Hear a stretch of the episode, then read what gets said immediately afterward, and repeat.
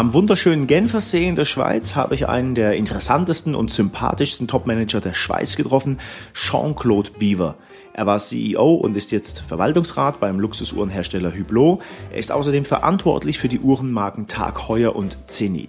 In der Vergangenheit hat er höchst erfolgreich die Uhrenmarke Blancpain wieder zum Leben erweckt. Grund für mich, in die Schweiz zu reisen und Jean-Claude Beaver zu treffen, insbesondere auch, weil er als einer der reichsten Menschen in der Schweiz nicht mit seiner Meinung hinter dem Berg hält. In Nyon, am Firmensitz von Hublot, haben wir darüber gesprochen, warum Jean-Claude Beaver keine Werbung mag und warum Cristiano Ronaldos Handyvideos pures Glück sind. Ganz nebenbei haben wir beide festgestellt, dass die Art von Marketing, wie wir sie im Studium gelernt haben, eigentlich für die Tonne ist. Jean-Claude Beaver ist ein extrem emotionaler Mensch und er hat während des Gesprächs auch mit Gesten ähm, gesprochen und deshalb gibt es ab und zu ein paar Klopfer auf der Tischplatte und ja, freut euch auf ein Gespräch mit einem hochspannenden Gast, mit Jean-Claude Beaver.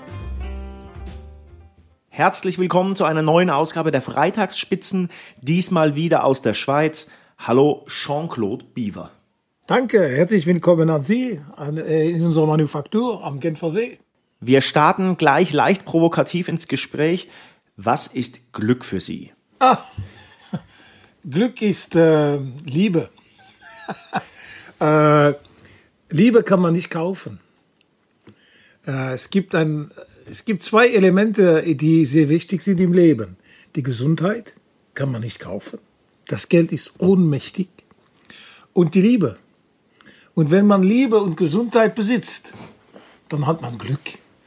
Ähm, und es ist, es ist relativ selten, dass man alle beide gleichzeitig für eine längere Zeit besitzt. Liebe ist etwas, was man heute, es ist fast eine Rarität. Warum? Weil unsere Welt ist nicht mehr mit der Ethik geführt. Unsere Welt, unsere Welt wird immer mehr durch Macht, und Geld geführt. Und wir haben so schlimme Beispiele, die wir aus der Politik bekommen, die wir aus der Wirtschaft bekommen, die wir aus der Finanzwelt bekommen. Überall.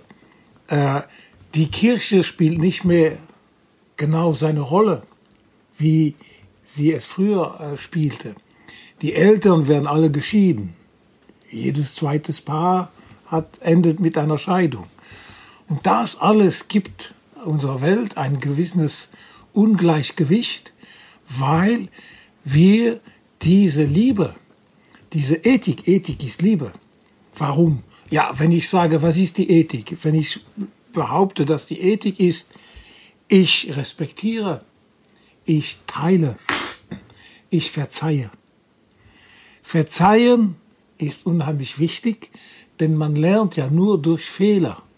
Also muss man imstande sein zu verzeihen, die Fehler, die Misserfolge. Das ist ja der Le Lernprozess. Äh, wenn ich sage, ich teile, teile ist ein Liebesakt. Es ist eine Art der Liebe, sich auszudrücken. Die Liebe drückt sich mit verschiedenen ähm, Elemente aus. Eines davon heißt teilen. Eines heißt verzeihen und eines heißt respektieren.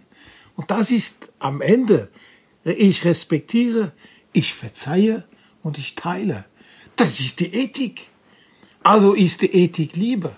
Und das ist, was uns am meisten fehlt. Und deswegen sage ich, du hast Glück, wenn du die Liebe hast und wenn du auch gleichzeitig noch die Gesundheit hast. Und äh, eigentlich soll es kein Glück sein. Hier muss ich jetzt nochmal nachhaken. Also ist Erfolg im Beruf Glück? Es ist teilweise ist es Glück. Teilweise ist es Glück. Aber es ist nicht nur Glück. Äh, ähm, wenn, ich, wenn ich Lotto spiele, das ist pures Glück. In der Arbeit, äh, im, im, im Business äh, ist es nicht nur Glück. Es ist zuerst mal eine enorme fantastische, extreme Arbeit. Und diese extreme Arbeit, die kann man eigentlich nur dank der Leidenschaft kann man die vertragen. Ein Sportler, der keine Leidenschaft hätte für seinen Sport, der wird nie äh, eine Olympiamedaille gewinnen. Warum? Er wird nie imstande sein, so, so fürchterlich zu leiden durch das Training. Und nicht nur Training, das ganze Benehmen im Leben. Er kann nicht mehr essen, was er will. Er muss dann schlafen. Er kann nicht äh, abends raus bis zwei Uhr morgens. Äh, er hat äh, einen Teil. Er muss das, sein, seinen ganzen Lebensstil muss er dem Sport widmen. Er muss sie anpassen. Ähm, deswegen äh, kann man sagen, Leidenschaft bringt es fertig, dass ich nicht mehr leide, wenn ich arbeite. Dass man arbeiten darf? Dass man, ja, und der Confucius hat ja gesagt, den besten Grund, äh, deine Arbeit nicht zu spüren, dass es etwas Schwieriges ist, du musst deine tägliche Arbeit soll deine Leidenschaft werden oder äh, ist. Und das ist für mich der Fall. Ich arbeite in der Uhrenbranche und ich bin kein Manager. Ich bin ein, eventuell bin ich ein Unternehmer, aber noch mehr wie Unternehmer. Ich habe eine Leidenschaft für diesen Job, für diese Industrie. Und ich bin eingetreten 1974 und jetzt bin ich, weiß ich, muss man rechnen, 45 Jahre da drin. Und ich habe nichts anderes gemacht. Aber viele von meinen Konkurrenten, also Marken, haben verschiedene Manager, der war dann vier Jahre in der Autoindustrie. Ich, ich erfinde jetzt bei Fiat. Und dann kommt er in die Uhrenindustrie und dann geht er in die, dann geht er äh, zum Champagnerindustrie und so weiter. Das heißt, die sind nicht schlecht, aber die werden nie, nie diese 18, 20 Stunden pro Tag äh, äh, fertig bringen, wenn die Leidenschaft nicht dabei ist. Die hilft und Leidenschaft ist Liebe eigentlich. Leidenschaft ist ein Ausdruck der Liebe. Jetzt auf Ihre Frage ist, äh, zurückzukommen, hat man, ist, ist Erfolg Glück? Ja, der erste Glück ist, dass ich eine Leidenschaft besitze. Das ist schon ein Glück. Ich war geboren ohne Leidenschaft. Ich hatte keine. Ich habe eine aber finden müssen, weil ich wollte dem Confucius folgen. Und ich wollte ja nicht arbeiten. Ich hasse Arbeit. Ich arbeite nicht gerne, ich gehe doch lieber spazieren, ich gehe lieber in die Berge, gehe lieber Velo fahren, gehe lieber auf die Skier, gehe lieber mit meiner Frau, gehe lieber mit den Kindern. Ich habe so vieles zu tun im Leben, dass ich nicht arbeiten will. Das ist ja peinlich, das ist wie im Gefängnis. Also habe ich mir gesagt, wie kommst du aus diesem Gefängnis raus? Ja, indem du dir eine Leidenschaft erfindest. Ja, welche? Was soll ich erfinden als Leidenschaft? Und da hat ein Freund mir geholfen und hat gesagt, ja, was war dein Spielzeug, als du klein warst? Was war dein Favorit? Hattest du irgendein Spielzeug oder etwas, was dich immer fasziniert hat? Da habe ich gesagt, ja, die Dampfmaschine. Und dann sagte er, ja, die Dampfmaschine ist doch eine Uhr. Ich gesagt, spinnst du? Das, das ist doch keine Uhr. Und dann hat er gesagt, doch du kannst, du kannst dir vielleicht, äh, äh, ich kann dir vielleicht helfen. Du warst ein Kind und du hattest ein Spielzeug. Du bist groß geworden und hast dich geändert. In der Höhe, mit den Haaren und so weiter. Du bist ein Erwachsener geworden. Dein Spielzeug ist vielleicht auch groß geworden, ist auch erwachsen geworden. Und das Spielzeug heißt heute eine Uhr. Und eine Uhr ist ein Motor. Und eine Dampfmaschine ist ein Motor, der mit Wasser und, und äh, Hitze und Kohle läuft. Und eine Uhr äh, läuft mit auch Energie und Öl und so weiter. Kannst du dir nicht vorstellen, dass das deine Leidenschaft äh, in Zukunft würde? Dann habe ich gesagt, ja, kann ich mir vorstellen. Und da habe ich gelesen, ich habe gelernt, ich ging in Ausstellungen und schließlich habe ich versucht, einen Job da drin zu finden und ich habe einen Job gefunden. Und als ich den Job gefunden hatte, hatte ich ja mein Confucius-Problem gelöst. Ich hatte erstens mal einen Job und zweitens, das war ja kein Job, das war meine Leidenschaft. Je mehr ich gearbeitet habe, je mehr habe ich gelernt, je mehr hatte ich Freude. Also, man braucht zuerst mal diese Leidenschaft. Das ist die Basis, weil man hart arbeiten muss und man kann das nur, nur, wenn man, wenn man eine Leidenschaft, kann man das vertragen. Sonst ist das ja nicht verträglich. Dann Nummer zwei, man muss, die, die, man muss etwas für den Kunden herstellen. Wenn, wenn Sie eine Leidenschaft haben und das interessiert niemand, ja, dann können Sie arbeiten und arbeiten, dann bekommen Sie ja nie Erfolg. Also man, man, man muss schon hier äh, im Business, man muss schon ein bisschen äh, clever sein und sich die Frage stellen, was ich jetzt herstelle, hat das eine Bedeutung? Hat es einen Markt? Gibt es Kunden dafür? Gibt es Umsätze dafür? Äh, und wenn man das gelöst hat, dann muss man äh, sich die Frage stellen, wie erreiche ich das? Ich mache ja jetzt ein Produkt, es heißt eine Uhr, das ist eine Leidenschaft, du arbeitest 20 Stunden auf 24, das ist alles okay. Aber wer, wie, wie, wie, wie werde ich deine Uhr kennenlernen? Wer wird mir sagen, dass, diese Uhr, dass es diese Uhr eigentlich gibt?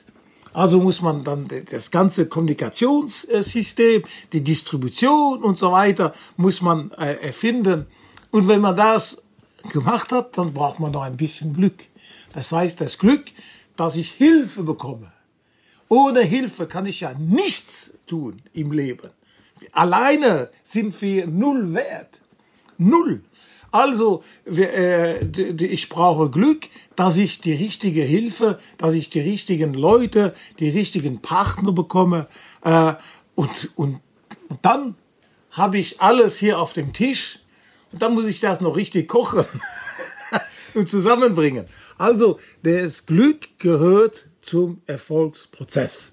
Aber es ist leider, oder Gottes Willen, ist es nicht nur Glück, es ist viel, muss noch dazukommen. Sie haben gerade gesagt, Sie sind per se ein fauler Mensch. Stimmt es, dass Sie Ihren Kindern gesagt haben sollen, wenn Sie Ihr Studium in zwei Jahren schaffen können, aber vier Jahre dafür brauchen, so what? Mhm.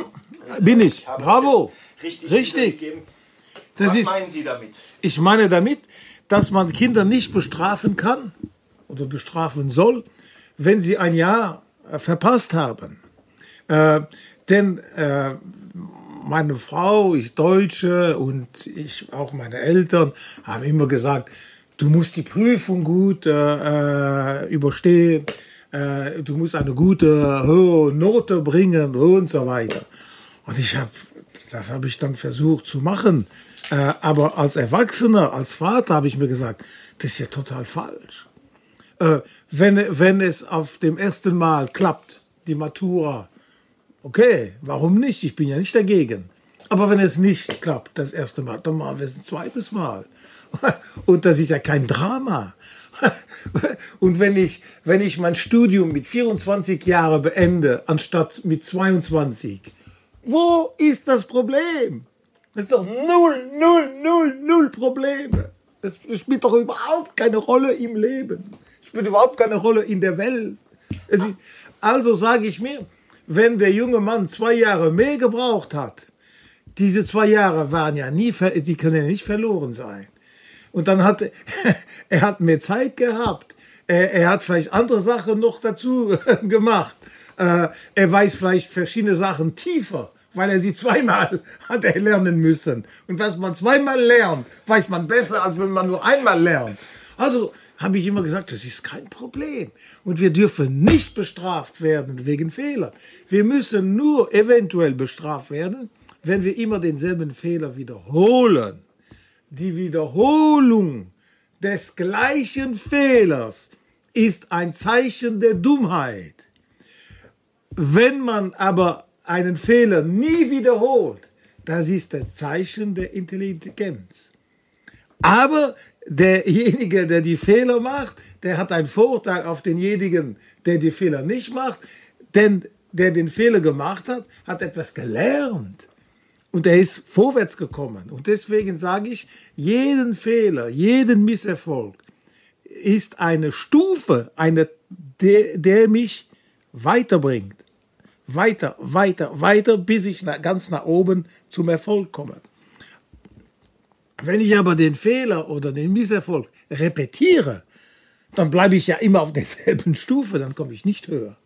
Also muss man den Fehler und Misserfolge, die, die muss man verzeihen können und man muss akzeptieren, dass jeder hat das Recht, einmal einen Fehler zu machen und Ich habe das Recht zu verlangen, das machst du jetzt nicht zweimal. Sie haben eine bestimmte Art, Menschen zu führen und zu behandeln. Das weiß man, wenn man sich ein bisschen mit ihnen befasst. Auf was achten Sie bei der Einstellung von neuen Mitarbeitern? Also jetzt aktuell vor dem Hintergrund, ähm, dass Menschen ja jetzt auch nicht immer einen geraden Lebensweg oder CV haben oder vielleicht fürs Studium auch ein bisschen länger brauchen. Ich achte auf die Augen.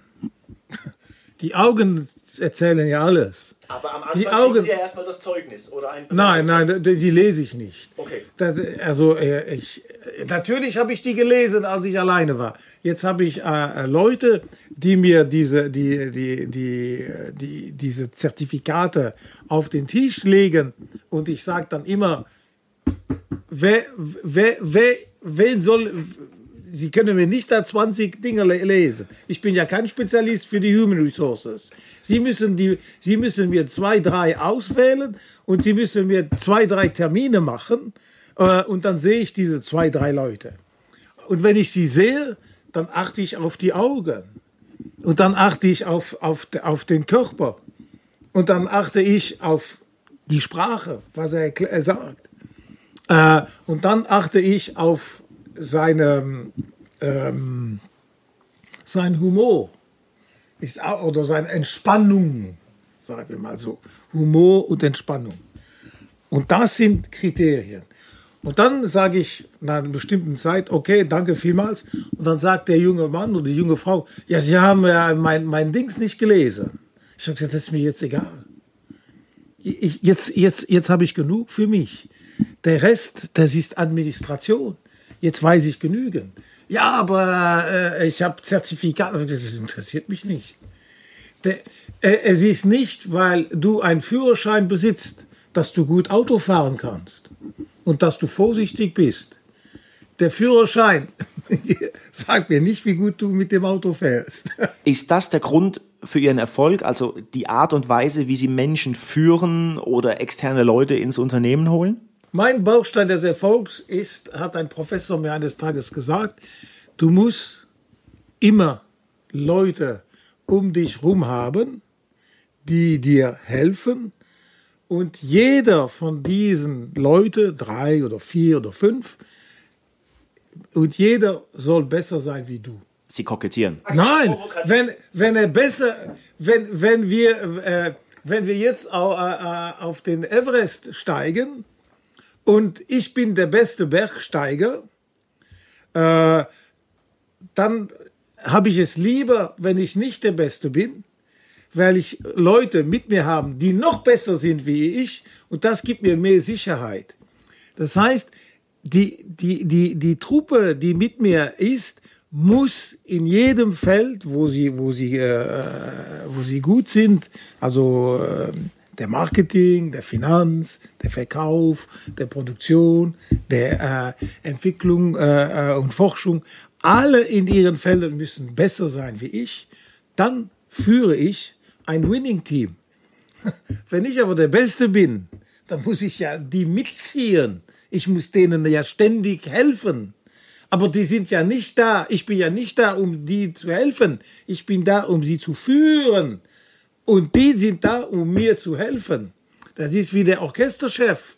Wenn der Orchesterchef der beste Pianist ist und spielt am besten Piano, dann hat das Orchester ja ein Problem. Der, das ist wie im Fußball. Der, der Trainer soll doch nicht der beste, der beste äh, äh, Spieler, sein. Spieler sein. Er war vielleicht vor 20 Jahren, als er Spieler war, ein sehr guter Spieler. Why not? Das kann ich akzeptieren. Aber der kann doch nicht der beste Spieler sein. Führen und spielen ist nicht dasselbe. Aber natürlich hilft es oft, äh, äh, ein Trainer zu sein, wenn man schon ein Spieler war. Man kennt äh, die, die, die Atmosphäre, man kennt die Probleme und so weiter. Und das ist, was ich den Leuten sage. Viele Chefs wollen nicht einen besseren haben neben sich, weil sie fürchten, dass der derjenige, der besser ist, eines Tages mich äh, abschreibt und meinen Posten nimmt. Das bedeutet ja schon, dass ich schwach bin, wenn ich so denke. Ich muss stark sein und im Gegenteil, ich muss nicht Angst haben vor, de, vor besseren Leuten.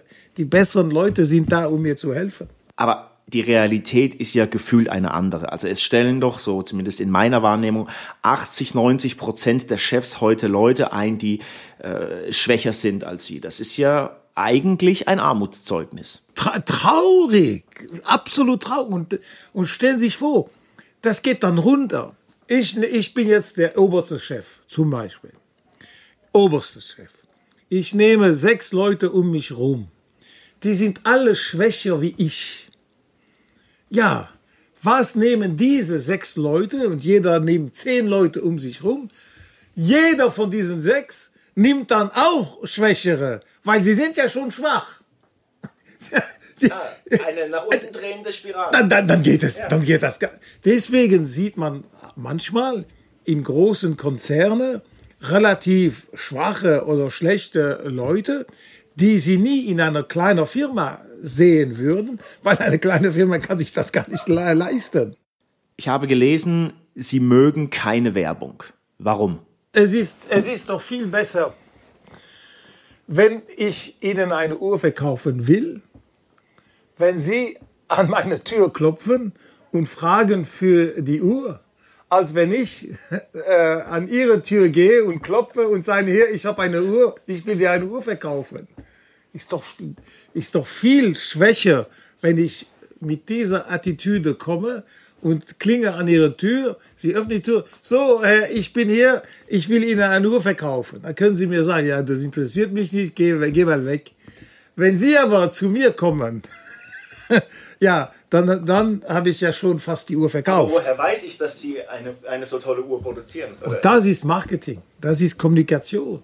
Ich muss, ich muss kommunizieren, äh, äh, Kunst, Tradition, Kultur, Design, Schönheit, Statussymbol. Und das muss ich auf eine sehr feine Art kommunizieren, dass Sie das bekommen und dass Sie sich eines Tages sagen, das, ja, das hat, der hat recht. Das gehört doch dazu, dass ich in meinem Status mal eine saubere Uhr habe. Der hat recht und die Uhr ist ja auch eine Investition, da verliere ich ja kein Geld und das ist ja auch schön und das ist lange Tradition. Und weißt du, äh, sagt er an seiner Frau, die Uhr ist ja auch irgendwie ewig. Unsere Telefone, dein Fernsehen, die Waschmaschine, das Auto, alles geht kaputt. Alles wird vernichtet. Die Uhr, die wird nie vernichtet. Die Uhr, es gibt Uhren, die sind 300 Jahre alt. Alle Uhren, die an den Türmern der Kirchen sind, die sind ja nicht heute gebaut worden. Äh, Big Ben wurde vor 150 Jahren gebaut. Und das läuft und läuft. Also siehst du, äh, ich möchte mir so eine Uhr mal kaufen. Bam! Wenn Sie so denken, dann haben Sie, dann habe ich ja schon die Uhr fast verkauft. Ich würde mir tatsächlich sehr gerne eine kaufen. also sehen Sie, man darf nicht verkaufen. Man muss eine Idee verbreiten, man muss äh, den Leuten in, in der äh, äh, etwas bringen. Äh, auch das ist ja auch eine Wahrheit. Die Uhr ist eine Tradition. Ich spreche jetzt von der mechanischen Uhr, ich spreche nicht von den Apple Watches. Die Uhr ist eine Tradition. Die Uhr ist ja Kunst. Man sagt sogar Uhrmacherkunst. Also gehört es zur Kunst. Äh, und äh, Kunst ist ja prinzipiell ewig. Die Kunst von Mozart ist, kann ja nie sterben.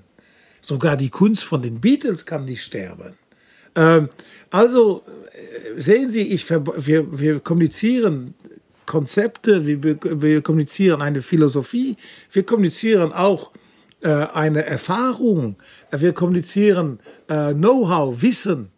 Und das alles wird kommuniziert und wenn das mal das, das, das bleibt ja nicht äh, irgendwo hängen.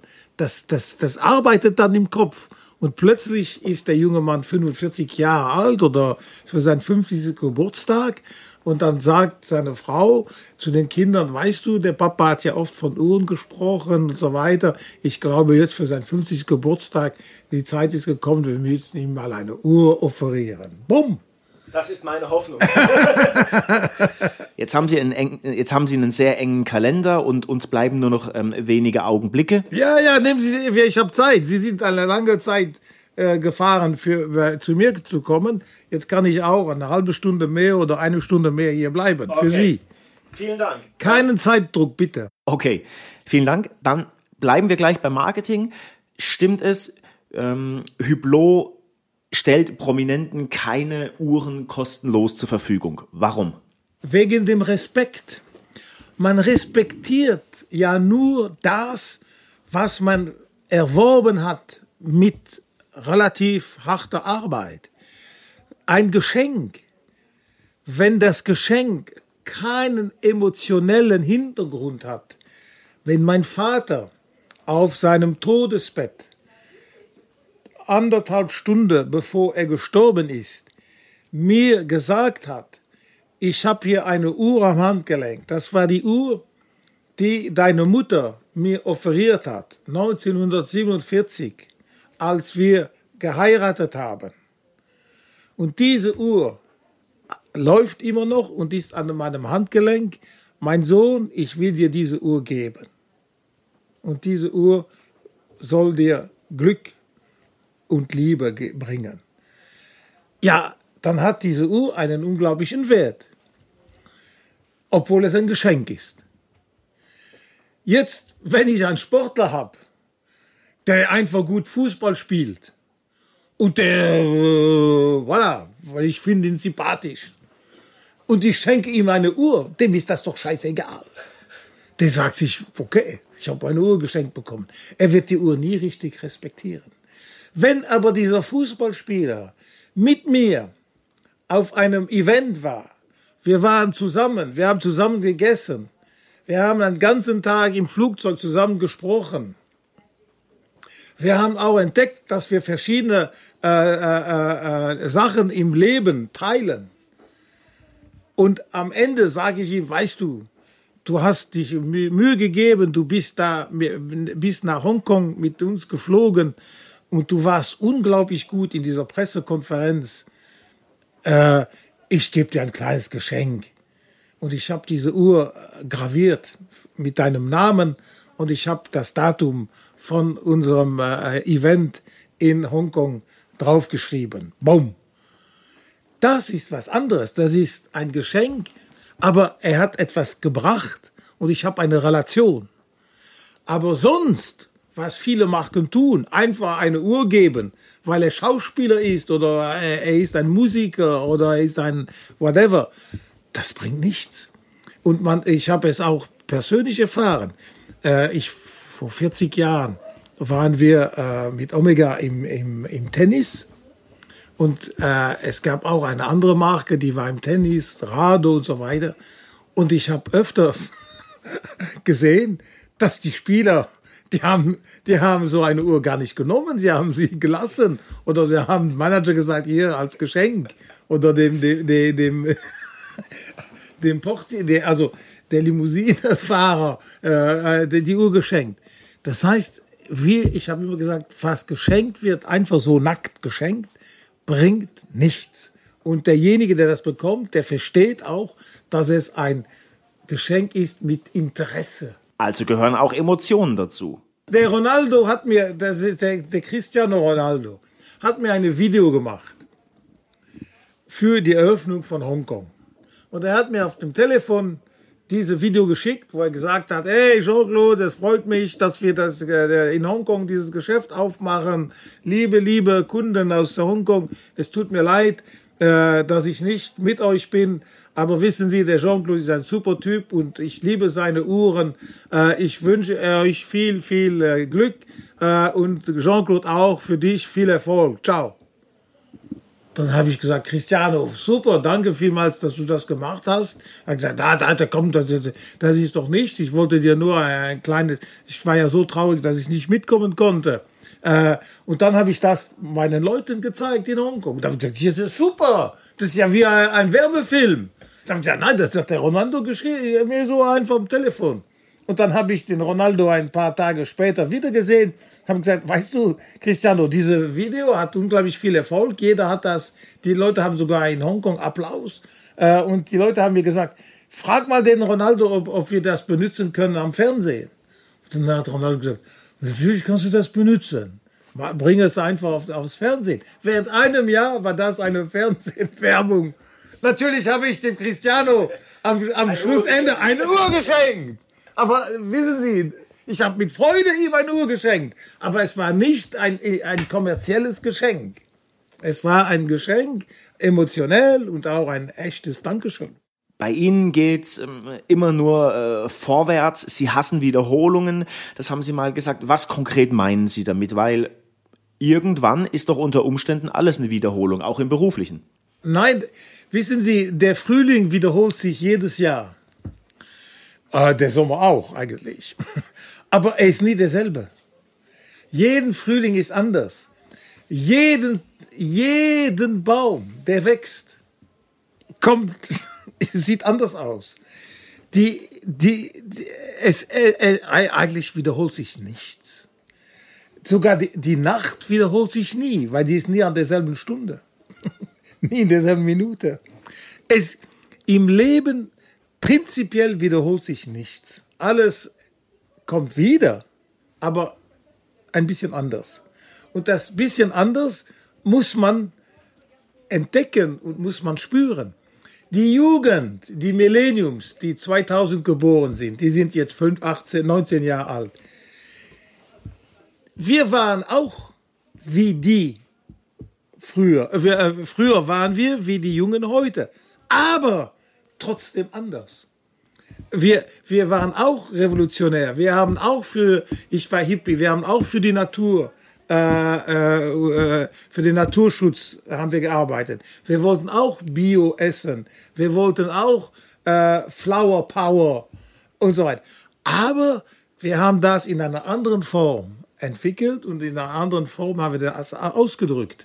Also sehen Sie, man kann nicht einfach sagen, jetzt repetiere ich äh, oder politisch, jetzt gebe ich die Antworten, die wir diesen Studenten im Mai 68 gegeben haben. Nein, das klappt nicht.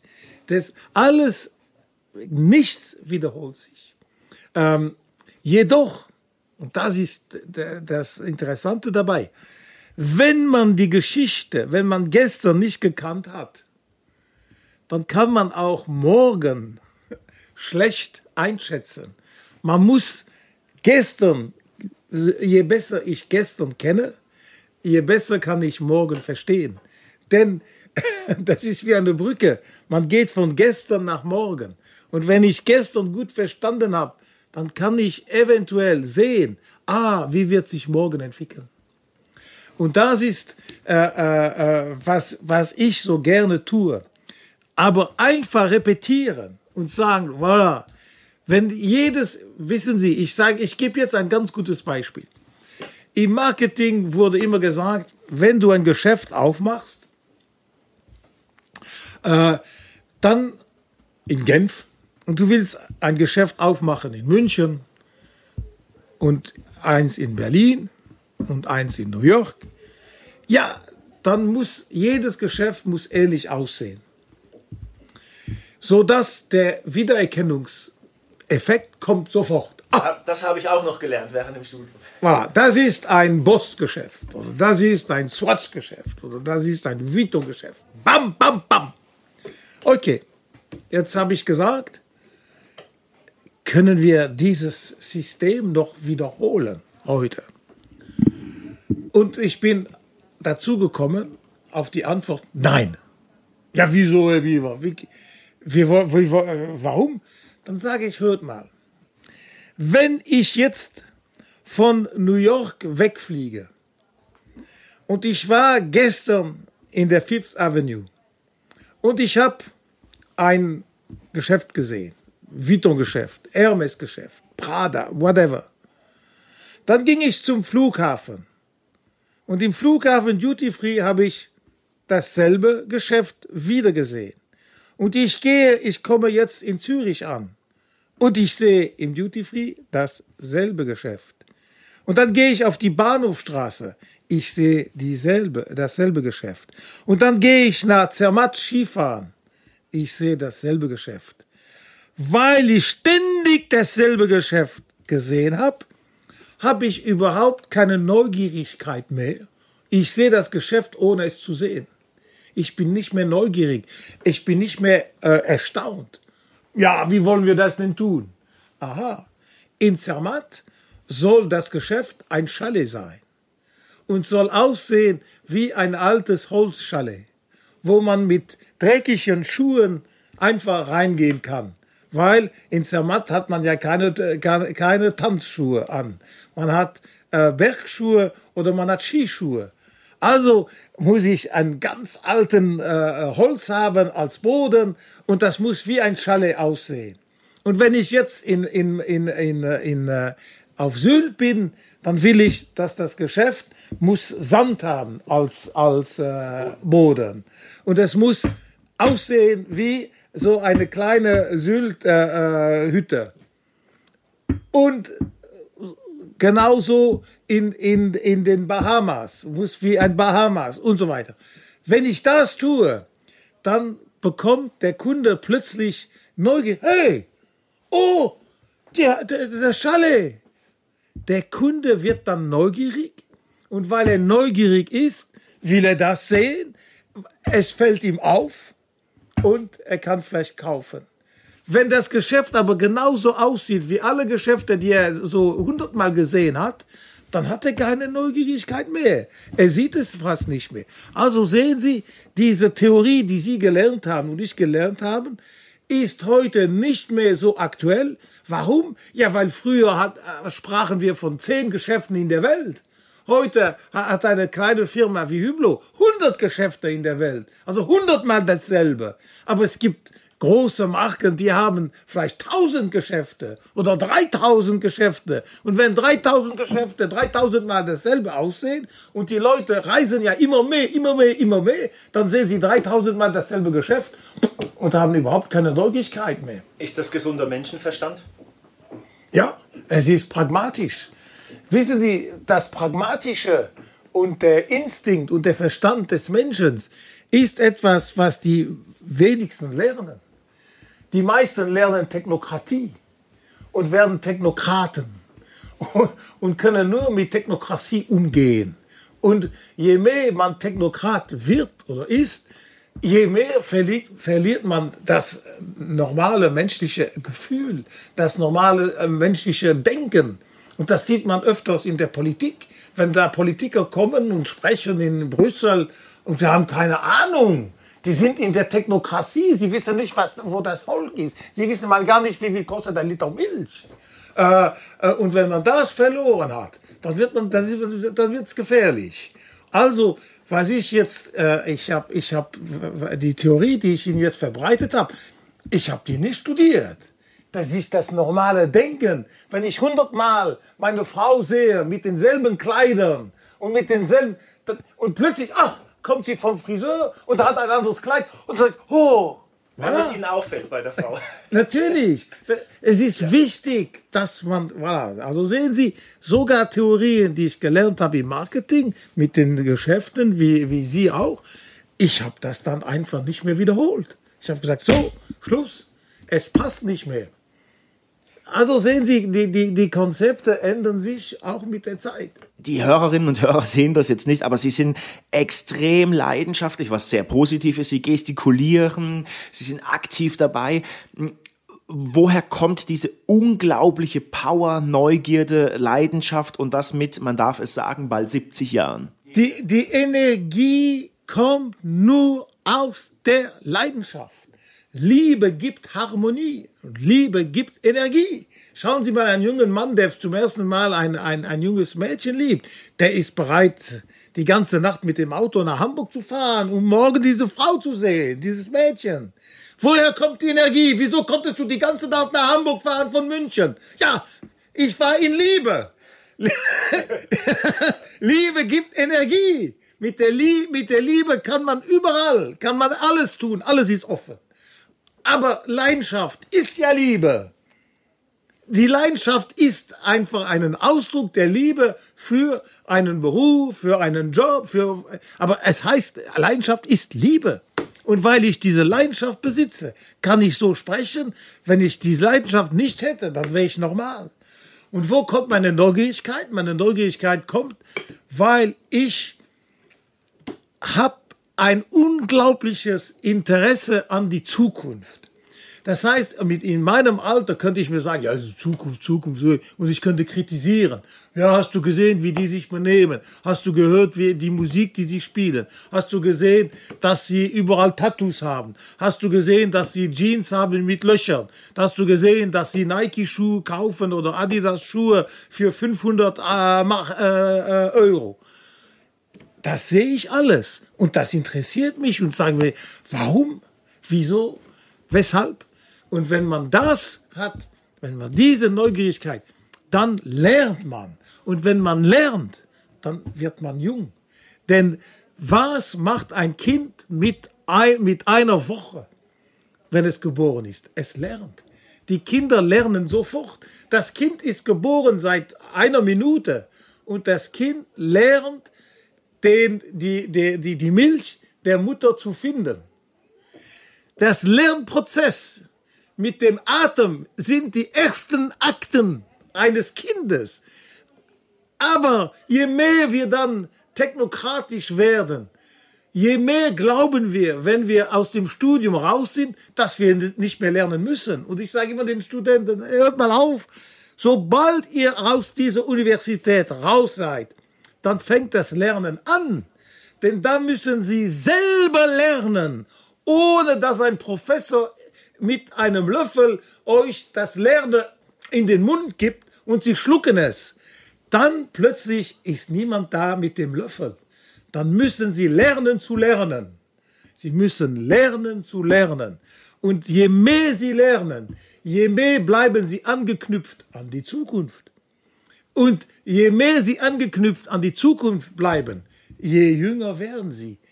Denn die Zukunft für einen Mensch ist ein Zeichen, wenn man die Zukunft erkennt, wenn man die Zukunft versteht, das ist ein Zeichen der Jugend. Und jung zu sein bedeutet, ich bin neugierig, ich bin lernfähig und ich mache Fehler, weil ich nicht alles weiß. Bumm. Und das sind die Zeichen. So will ich mein Leben führen. So habe ich mein Leben geführt. Wir nehmen mit ein Plädoyer für Liebe, Leidenschaft und Neugierde zum Ende ähm, des Gesprächs. Ende 2019 endet Ihr ähm, Vertrag hier bei Hublot. Ähm, was dann? Also äh, eine Leidenschaft geht nicht in den Ruhestand. Einen Job mit einem Lohn äh, oder mit Bonus und so weiter kann in den Ruhestand gehen. aber, aber, aber nicht eine Leidenschaft. Also man braucht sich keine Sorgen für mich zu machen. Leidenschaft geht nicht in den Ruhestand. Äh, aber einen Job mit einem Lohn, mit äh, äh, das ist mit Verantwortungen, das kann schon in die Leidenschaft gehen, aber nicht die Leidenschaft. Und für mich ist die Leidenschaft das Wichtigste. Jean-Claude Biewer, es war mir eine Freude. Bitte, bitte, es war eine Freude. Ja, das war sie wieder, eine Ausgabe der Freitagsspitzen. Euch herzlichen Dank fürs Zuhören. Ähm, wie immer findet ihr alle Informationen rund um die Sendung in den Show Notes. Wenn ihr Fragen, Wünsche oder Anregungen habt, schreibt uns eine Mail freitag.freitagsspitzen.de. Ich sage es nochmal, freitag.freitagsspitzen.de. Vielen Dank, das war's aus der Schweiz. Es verabschiedet sich Stefan Schreier.